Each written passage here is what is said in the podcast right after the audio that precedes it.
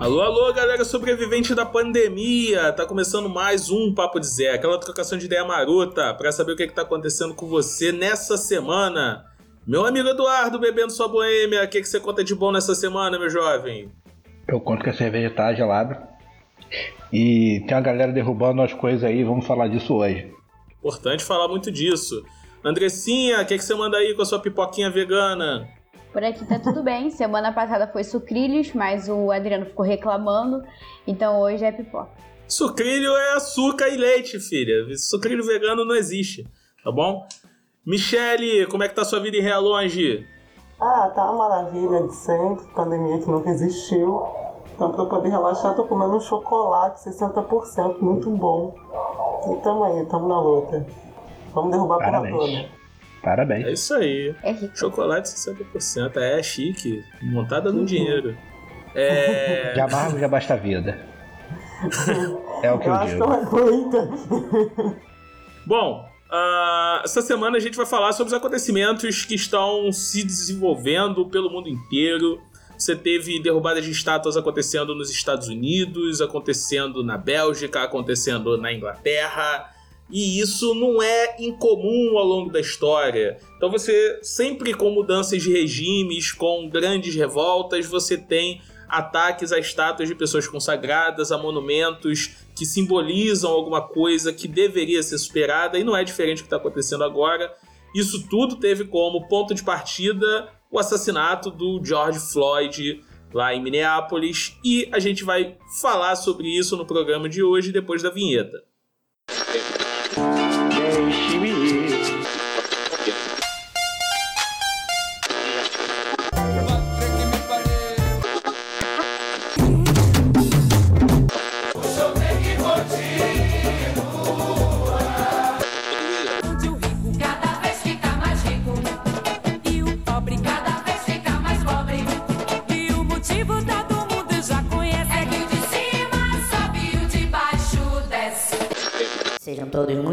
Bem-vindos ao podcast Papo de Zé.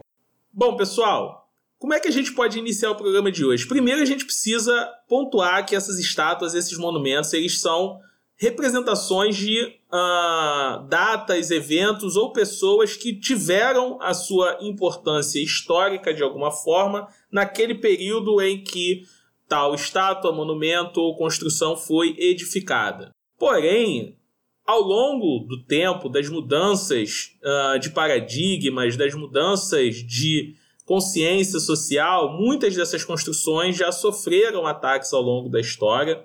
Algumas, inclusive, foram retiradas uh, de praças e construções públicas. Para isso, a gente tem que identificar qual é o tempo histórico dessas construções, né, Michele? É, de que forma que uh, essas, uh, esses monumentos, essas construções, essas estátuas, elas têm a sua importância em algum momento. Pois é, interessante a gente pensar nisso, porque você tem todo um trabalho ali a ser pensado, alguém pensou naquele local específico, naquela obra específica, naquela figura histórica específica, para ser homenageada, ser exposta e colocada naquele determinado momento histórico. Ah, que a gente tem que tentar entender no meio disso tudo aí é quem isso está atendendo. A uma solicitação pública, a um coletivo, a uma classe social, a uma instituição que tem interesse de raciocínio.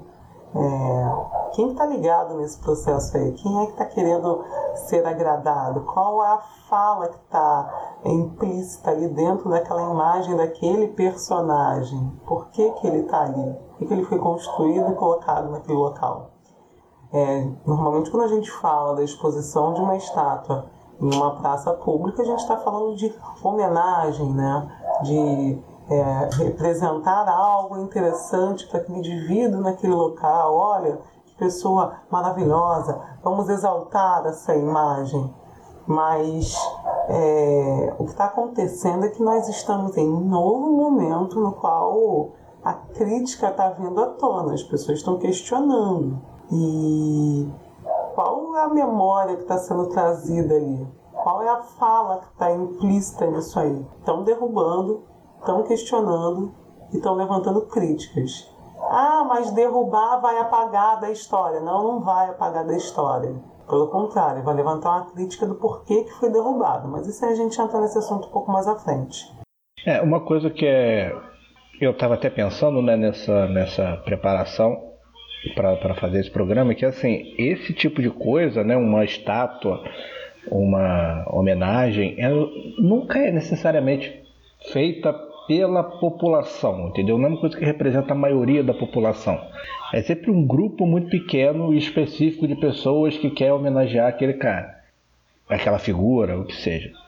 Eu acho difícil você olhar e, e, e ver uma é, homenagem assim, que represente. Até tem, que represente um povo, que represente uma coisa que a sociedade na, na como um todo ela participa dessa homenagem. Até tem, assim, mas a maioria eu acredito que seja, sejam né, ações específicas. E é o que a Michelle falou, né? Tudo tem um, tudo tem um momento. Aquele momento que aquilo foi construído, aquilo estava sendo valorizado e pegando essa, essa, essa linha né, temporal do que está acontecendo agora, os protestos começaram por causa de um assassinato e aí o pessoal que já estava de saco cheio começou a se, se movimentar e aí isso culminou na, na nesse assunto, né, na destruição aí de símbolos de, de tráfico de escravos, de escravização, e isso transportou para outros lugares. Uma coisa que vai contagiando, né? As pessoas vão se contagiando com essa, com essa indignação. E essa discussão chegou aqui no Brasil, nessa história aí que estou falando, do Borba Gato, deve ter outras. Mas enfim, é tudo faz parte do momento que se está. Quando você coloca algo, né, no caso a estátua, em um lugar público, é como a Michelle falou. Você está colocando para valorizar, para exaltar. Todas as pessoas elas vão chegar e vão ver aquilo dali, vão se deparar com aquilo dali. E eu fiz essa ligação enquanto estava estudando com a história das estátuas, das obras na Igreja Católica em que na Igreja Católica, quando começou, quando faziam estátuas, era para representar os santos, as imagens católicas, no ato de exaltação, né, de cultuar aquele santo, de valorizar aquela, aquela cultura, a religião. E a gente pode pegar isso e linkar com a construção das estátuas na época que eram construídas. É, pegavam, como é, o Eduardo falou, pegavam os ideais daquela época para valorizar e cultuar e continuar com isso, faziam as estátuas. É, porém, o que a gente tem que ver é que a, agora é outro tempo, realmente são outros tempos, e com isso a, estamos, estamos com outra, outra realidade, outro olhar, outro olhar. É um olhar crítico. E isso a gente pode ver ao longo da história. A história antes contada, e que ainda é contada, mas agora é mais questionada, Ai, o descobrimento do Brasil foi uma coisa linda. Os portugueses trouxeram avanços ao Brasil. Ai, os índios faziam escambos, trocavam um espelho. Ah, que legal, que lindo. Contava tudo assim, como tudo lindo. A princesa Isabel, ela era a princesa abolicionista. A abolição virou uma coisa branca. A história era contada assim, ainda é contada assim. Só que hoje é mais criticada. Hoje a gente tem esse um maior olhar crítico para isso. Então, é, esse movimento da derrubada das, das estátuas, né, de retirada dos lugares públicos, ele é importante para isso, para promover o debate. É a gente debater que imagens são essas, o que é que está sendo valorizado, que valores são esses que a gente está querendo passar para a população. Ah, um turista, o turista vai nos pontos turísticos, aí vai no centro da cidade, e aí se dá de cara com essas coisas, sabe? Os nomes de ruas, né, no Brasil, que a gente vai falar sobre isso. Então, é bom para trazer esse debate.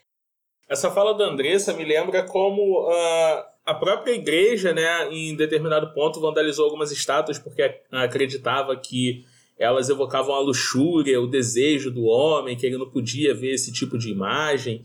E isso é muito comum ao longo da história. Você tem várias, uh, várias ações que são de destruição do que se chama de iconoclastia, uh, dessa destruição de uh, símbolos uh, que vai, por exemplo, como a queda da Bastilha como símbolo da monarquia, ou então grupos supremacistas brancos que ressignificam certos símbolos que colocam a cruz de cabeça para baixo e tacam fogo, ou transformam um símbolo antigo hindu numa cruz que representa um movimento extremamente destrutivo, como foi o nazismo na Europa. Então, essa ressignificação de símbolos, uh, durante a pesquisa eu fiquei avaliando muito como os símbolos eles vão ganhando novos significados, eles vão sendo modificados ou até mesmo vão sendo destruídos. Se você parar para pensar que a cruz que hoje em dia simboliza uh, as religiões cristãs, ela é anterior uh, como símbolo ao cristianismo, às religiões cristãs.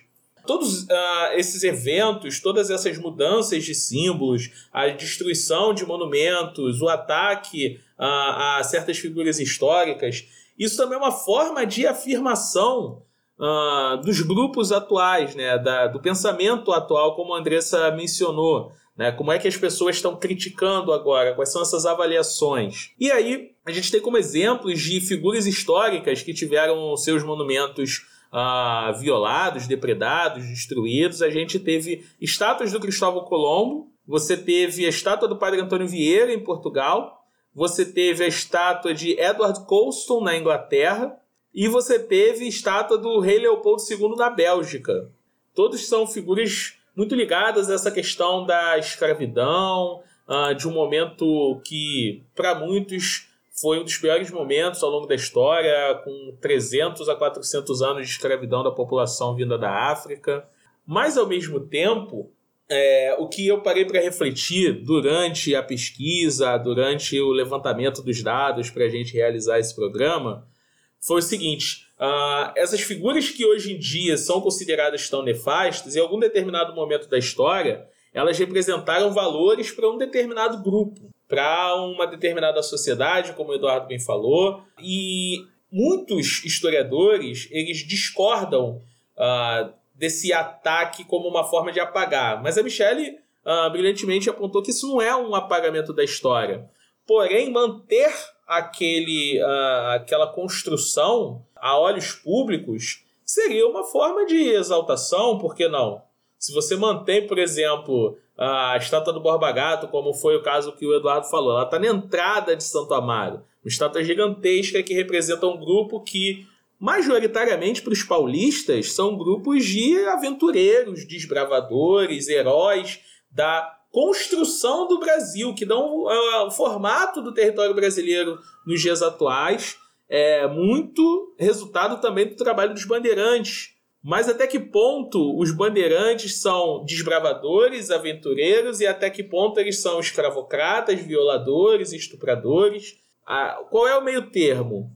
Ah, eu estava tentando lembrar aqui o nome do, do historiador que falou sobre isso, agora eu infelizmente eu vou cometer o, o sacrilégio de não mencioná-lo aqui no programa. Mas que falou justamente o seguinte: ah, além de não apagar a história, você destruir essas imagens, você pode, de certa forma, uh, não mudar nada. É, isso não vai gerar crítica, isso não é a crítica pela crítica, isso é simplesmente um movimento de catarse para destruir algo que para muita gente significa uma coisa, mas você tem aqueles grupos que ainda acreditam em Borba Gato, que acreditam no Anhanguera, no Raposo Tavares, em todos esses caras como grandes desbravadores que atuaram nesse sentido e hoje em dia você problematiza essa situação, essas figuras históricas. E o que ele fala é que dificilmente você vai encontrar qualquer qualquer pessoa ao longo da história que passa incólume a erros. Um cara que nunca errou, então você vai de maneira muito tranquila representá-lo em praças, em monumentos, em construções, porque esse cara foi uma pessoa que agiu muito bem essas construções elas devem ser protegidas. Tanto que teve uma reportagem que eu li que fala sobre as obras que estão hoje protegidas no Museu do Louvre, na França, que eram obras da época do, do absolutismo francês. E como a Revolução Francesa foi um movimento tão violento de destruir tudo que simbolizava o poder da monarquia, para valorizar o que significava a grandeza da burguesia naquele momento, que muitas obras históricas poderiam ter sido destruídas. Não que elas representassem alguma figura uh, específica, mas, por exemplo, a gente não teria uh, quadros de Leonardo da Vinci algo que poderia representar ainda um, um evento histórico que a gente poderia não estudar? Seria um apagamento da história? Né? Não sei dizer. É, eu acho assim, é... tem uma solução interessante. Na verdade, primeiro, se... essa galera que diz que é ah, apagamento histórico, apagar a história, é obviamente balela. O cara está obviamente tentando enrolar os outros para manter a própria valorização do que ele acha que é correto. Então, se você disser que ai, você mudar o nome do, do, do, elevado Costa e Silva por outra coisa, você está pagando um presidente. Presidente é o caralho, tem que tomar no cu porque foi um filho da puta. então foda-se. Ai, sua família, foda-se. Foi uma porra de um ditador, então tem que tirar, foda-se. É isso. Ah, é, é, tá pagando. Não, se você quer manter aquela história, tudo bem, você contextualiza aquilo dentro de um museu. Você pega aquela estátua, na época que ela foi construída, aquilo era valorizado pelo grupo que colocou ali. Tudo bem, agora não é mais. Decidimos que aquela figura que, que antes era um modelo de empreendedorismo e aventura, agora representa um grupo de assassinos genocidas que invadiram terras alheias. Agora a gente vai tirar essa estátua desse lugar, coloca no museu e explica por que, que aquela estátua foi construída, o que, que ela representa e o que naquele tempo hoje é considerado que aconteceu. Hoje consideramos que naquele tempo a história aconteceu assim, assim, assim, assim. Mas você manter aquela estátua, aquele, aquela, aquele monumento é uma homenagem àquela pessoa. Numa praça pública ter uma estátua é, é contação de história? Não, é a porra de uma homenagem a um filho da puta genocida. Então tira o filho da puta genocida, coloca no museu e coloca a plaquinha embaixo, filho da puta genocida. Matou tantas pessoas, estuprou tantas pessoas. Beleza, conta a história daquele cara no museu. Na praça você coloca outra coisa. Uma coisa que o povo se identifique, que o povo se, se veja representado, se, se orgulhe de ter naquela praça. Aconteceu isso na Bélgica, que com a estátua do Leopoldo II. II Tiraram, tiraram ele antes, antes de, de, de derrubarem, a galera foi lá, tirou e colocou no museu. Eu penso a mesma coisa que o Eduardo e eu lembro dos memoriais que tem na Alemanha até hoje. É um exemplo disso, em que o, campo, o maior campo de concentração nazista ele virou um memorial em que as pessoas visitam lá e aí visitam as instalações que aconteciam na época, e aí tem historiadores contando, placas, né, falando explicitamente o que acontecia ali, e aí isso sim é uma forma de você não apagar a história, né, você está ressignificando o que está acontecendo ali. Seria diferente do que se eles tivessem deixado aquilo dali, campo de concentração, ao invés de fazer o memorial, tivessem deixado o campo de concentração não tivessem feito nenhum planejamento né, histórico é, para contar sobre aquilo dali, como se fosse um ponto turístico. Ai, vamos valorizar a história que aconteceu na Alemanha, quando na verdade essa história matou milhões de pessoas, né? Dizimou uma população inteira. É a mesma coisa que aqui, por exemplo, a Ponte Rio-Niterói, o Minhocão em São Paulo, que a gente viu que mudou o nome, que era elevado Costa e Silva, e a Ponte Rio-Niterói é Ponte Costa e Silva ditador militar que também matou e torturou muitas pessoas aqui no Brasil. E mesmo assim está o nome de uma ponte com ele. Não é para você exaltar a pessoa, não é para você valorizar a pessoa, você não está venerando a pessoa. Você está. Então tem sim que ser mudado esse nome, assim como é, os, as estátuas, né, no caso que a gente está falando, e o, os campos de concentração nazistas, eles têm que ser ressignificados.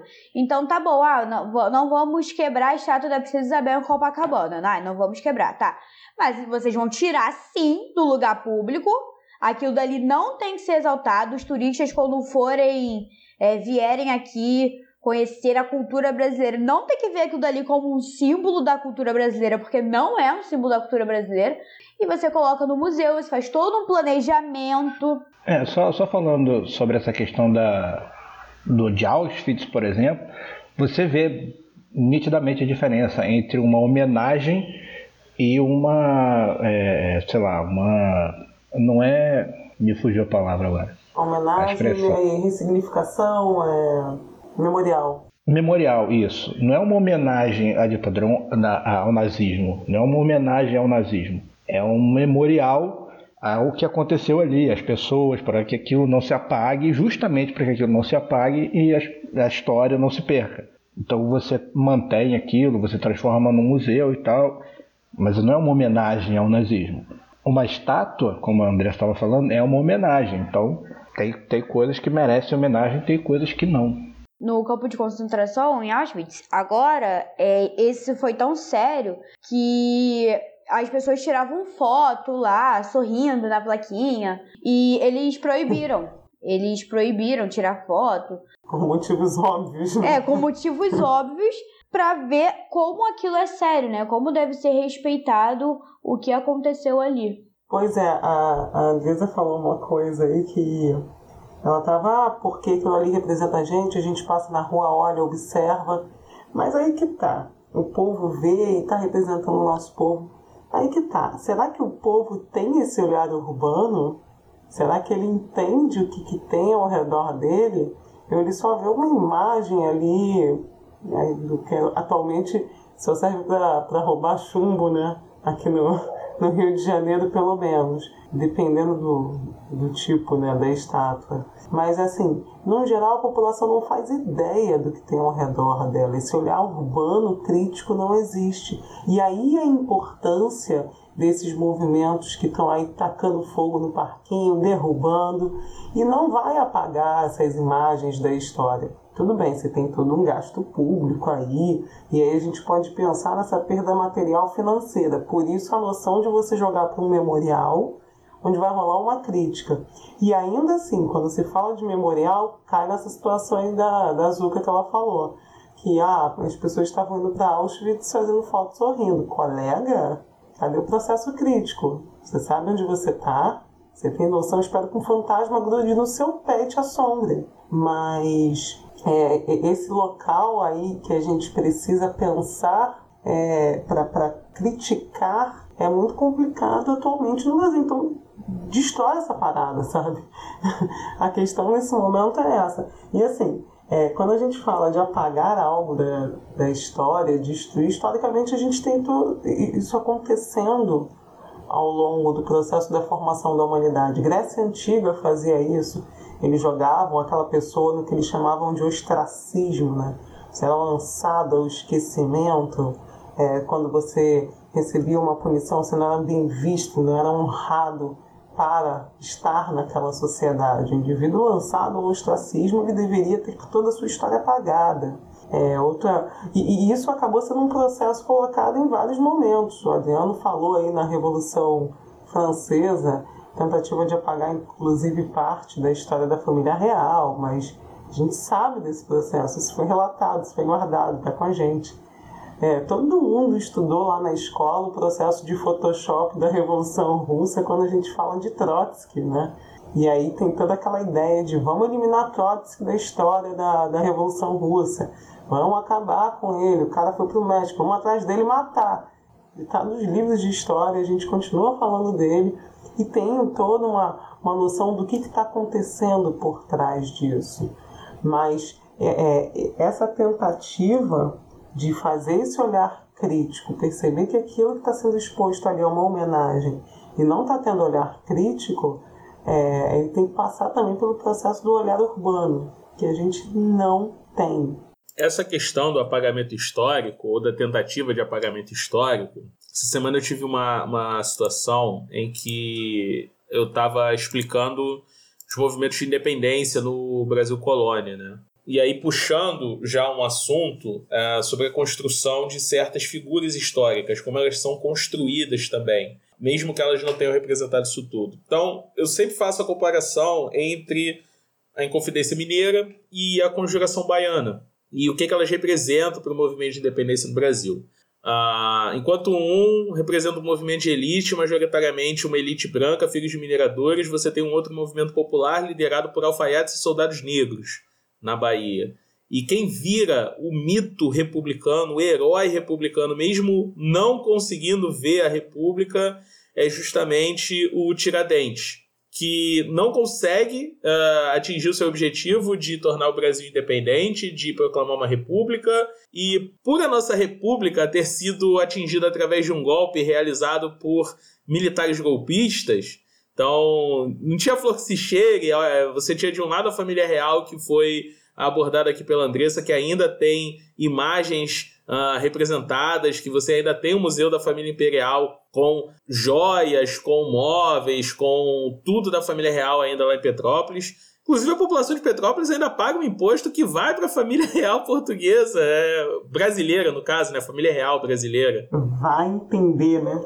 É, coisas do Brasil. E você tem essa situação em que quase nenhum aluno, quando eu ensino uh, uh, esse conteúdo, ouviu falar dos uh, líderes que foram mortos da conjugação baiana. Ninguém sabe quem foi uh, Lucas Dantas, quem foi Luiz Gonzaga das Virgens, quem foi Manuel Faustino ou quem foi João de Deus do Nascimento. Ninguém sabe quem são esses caras, mas todo mundo sabe quem foi o Tiradentes. Então, constrói-se essa imagem e o mais uh, inteligente na construção dessa imagem do Tiradentes é associar o Tiradentes à figura de Jesus Cristo nos quadros que o Pedro Américo vai representar.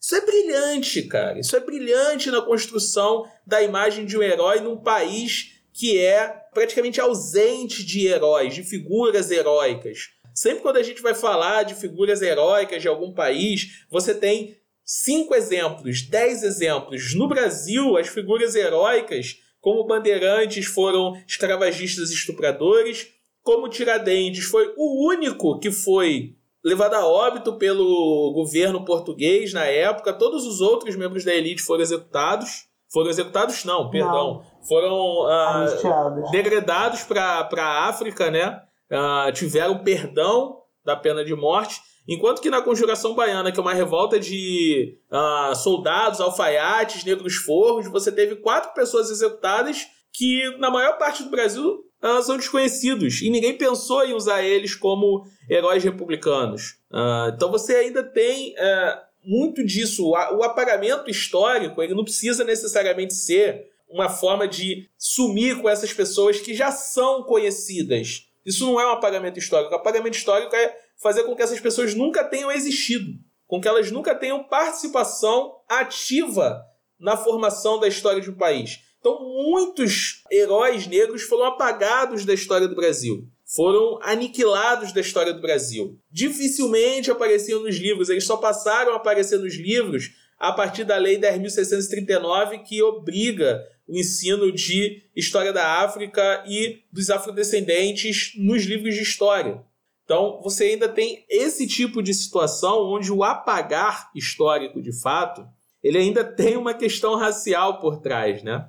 É, eu tava, eu tava reparando um dia desses, quarentena, fica muito em casa, vê muita televisão, e eu me dei conta que assim, a gente aqui no Brasil realmente não tem nenhum processo de, de popularização dessas figuras. Porque eu, sei lá, tava vendo um filme sobre uma das rainhas da Inglaterra, e assim, eu assim, não é que eu percebi, eu sei, porque já vi alguns e, assim, imagino que tenha vários que eu nunca vi. Existem, sei lá, centenas de filmes sobre os reis da Inglaterra. Centenas de filmes sobre os heróis dos Estados Unidos, heróis da, da, da independência, da guerra civil, etc., da conquista do, do, do, do Oeste e tal. Mas assim, não existe nenhum filme sobre um herói da, da, da, da, da história do Brasil essa, essa galera aí que, que fez parte, que, que fez história, que participou da, das conquistas, da história, da evolução do país, não é representado em lugar nenhum. Você tem aí, sei lá, de repente um filme de Canudos, meia dúzia de filmes sobre, sobre sei lá, sertão e tal, mas você não tem um filme que coloca essas figuras históricas como, como personagens principais, ou como que aquela história se desenvolveu, mas assim, não que seja só um filme de, de documentário. Você vai ver esse, esses filmes, por exemplo, dos Estados Unidos, de Inglaterra e tal. A, a, a, o, o, principal daquele filme não é contar a história, não é ser um documentário, não é. É tipo colocar aquele personagem, o que, que ele viveu, o que, que ele sentiu, o que, que ele passou, quais foram os obstáculos que ele teve na vida e tal. E aqui no Brasil, quando você tem assim algum filme, você tem muito poucos que colocam esses personagens com, com profundidade. Você até pode relatar, falar alguma coisa, mas não tem a profundidade de, de, de não na quantidade que deveria. Pegando as pessoas que deveriam nos estados, na, na história do Brasil e tal. Tem alguns que representam, sei lá, a família real, é, vinda da família real para o Brasil e tal, mas ainda focado em, em, em família real não nos heróis nacionais que, que fizeram parte da construção, que enfrentaram o sistema e tal.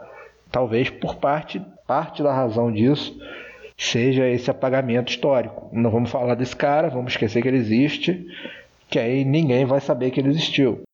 É, aí você me lembrou também na, daquele debate de, de que a história é contada pelos vencedores, né? Quem é que está contando essa história? Quem é que fez questão de manter viva a imagem X e a imagem Y. Ah tá, mas aí a gente ainda tem a memória aqui guardadinha daquela indivíduo negro, que a gente pode contar essa história.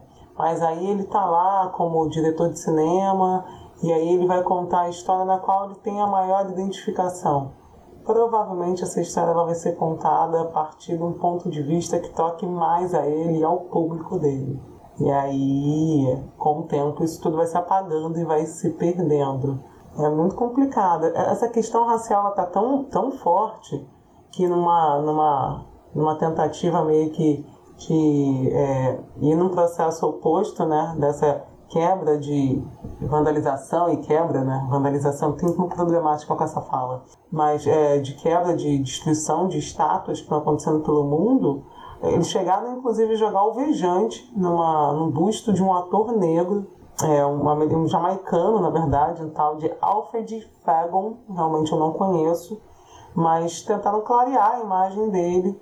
Essa, essa estátua fica localizada na Inglaterra, em Bristol. Isso foi feito, se eu não me engano, durante essa semana de homenagens na cidade, que coincide com esse período de, de ressignificação que a gente está tendo aí de todo esse processo. Então, você vê que a galera não tá entendendo.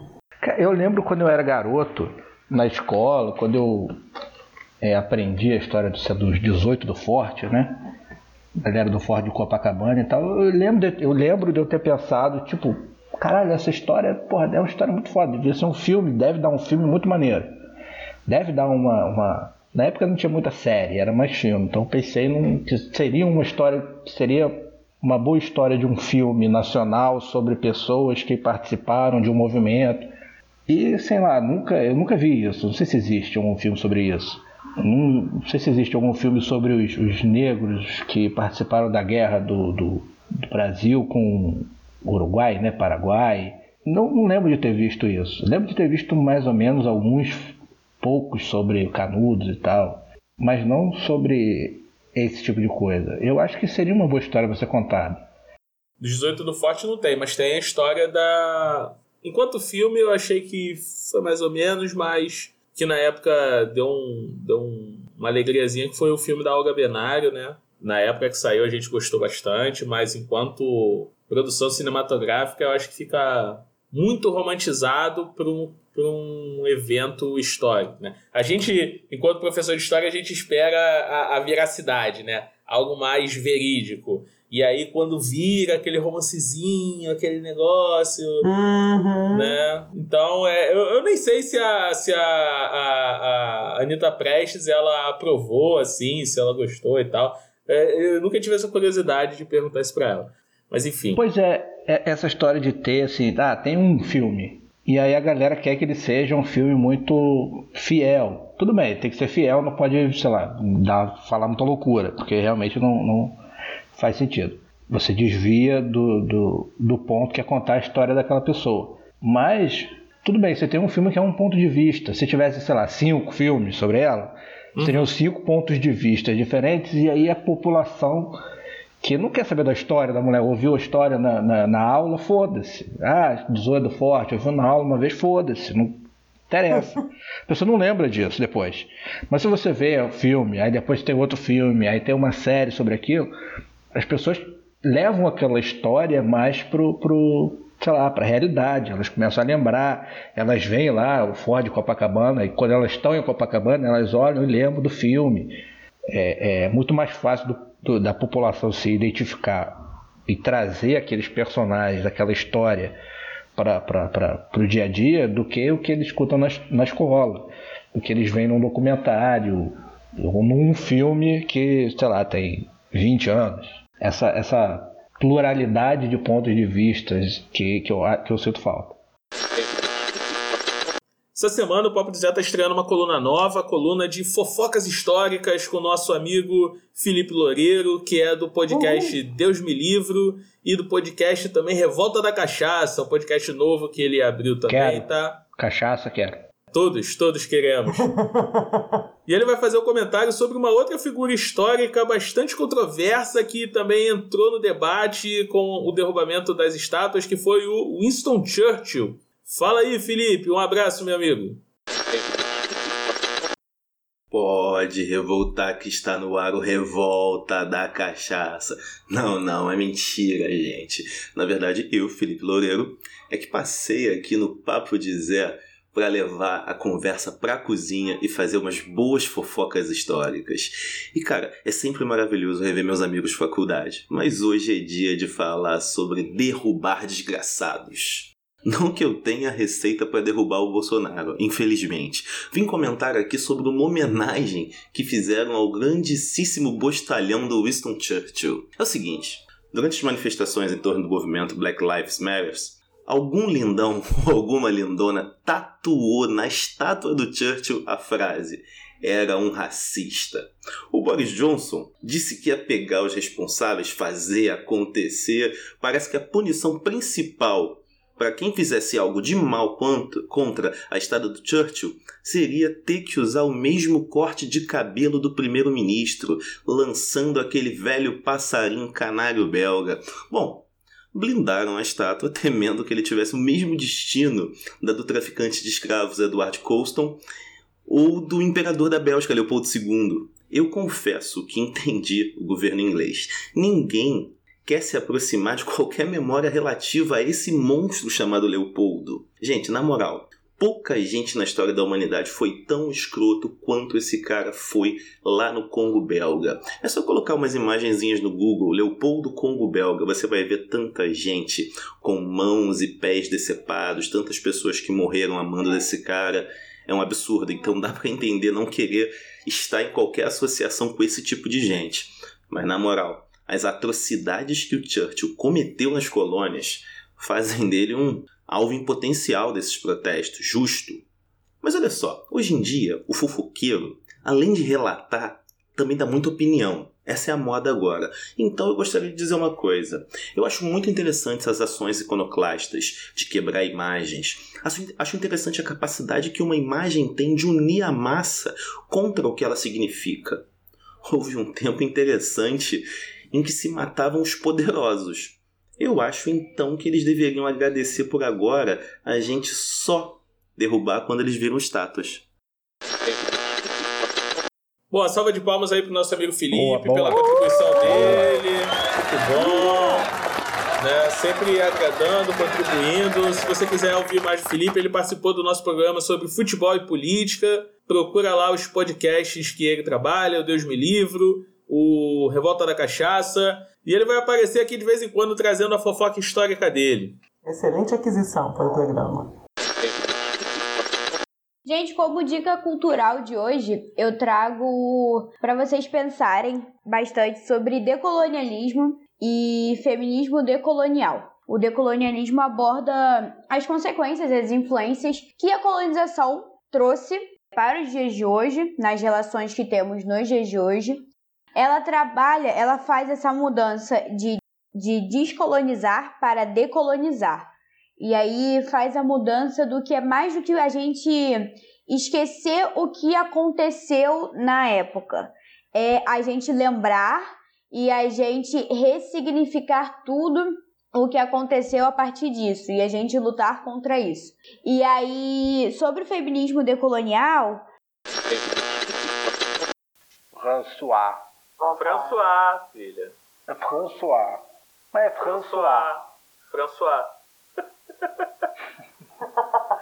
François Verges. Ela. Boa. François Verger. Boa, Eduardo. Isso aí. Provavelmente, não sei. Não, isso vai passar agora. Não, mas vai, volta agora aqui. vacilão.